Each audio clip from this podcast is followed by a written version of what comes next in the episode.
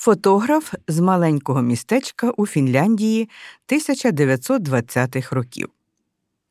Маленький хлопчик стоїть у непоказному коридорі фотостудії, куди крізь нещільний ряд дощок намело снігу. Перше враження далеке від гламуру, який легко асоціюється з фотостудіями сторічної давнини. Але це цілком звичайне провінційне фотоательє яких у 1920-х роках у Фінляндії було вже сотні. Ілмарі Гейкіля мав фотостудію на Карельському перешийку у Райволі приблизно з 1921 по 1929 роки.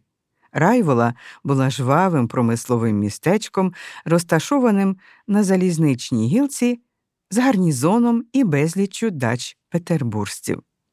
До 1920-х років відвідування фотоательє стало вже звичкою практично для всіх верств населення. Звичайні люди все ще мали досить мало фотоапаратів, але всі хотіли мати фотографії важливих подій на згадку. Професійний фотограф фіксував, зокрема, сімейні свята, а також вечірки в колективах та клубах. Популярною була також портретна зйомка для візитівок.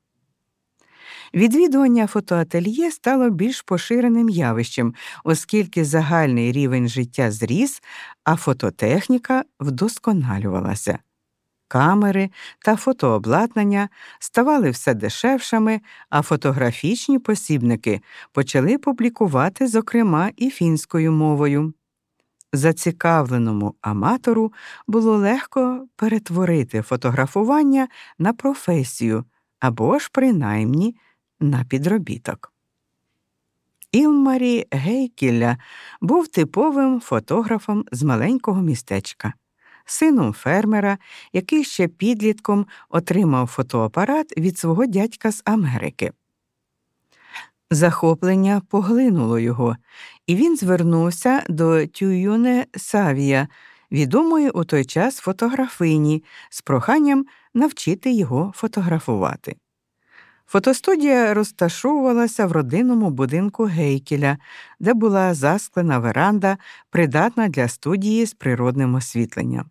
Саме тут фотографували хлопчика.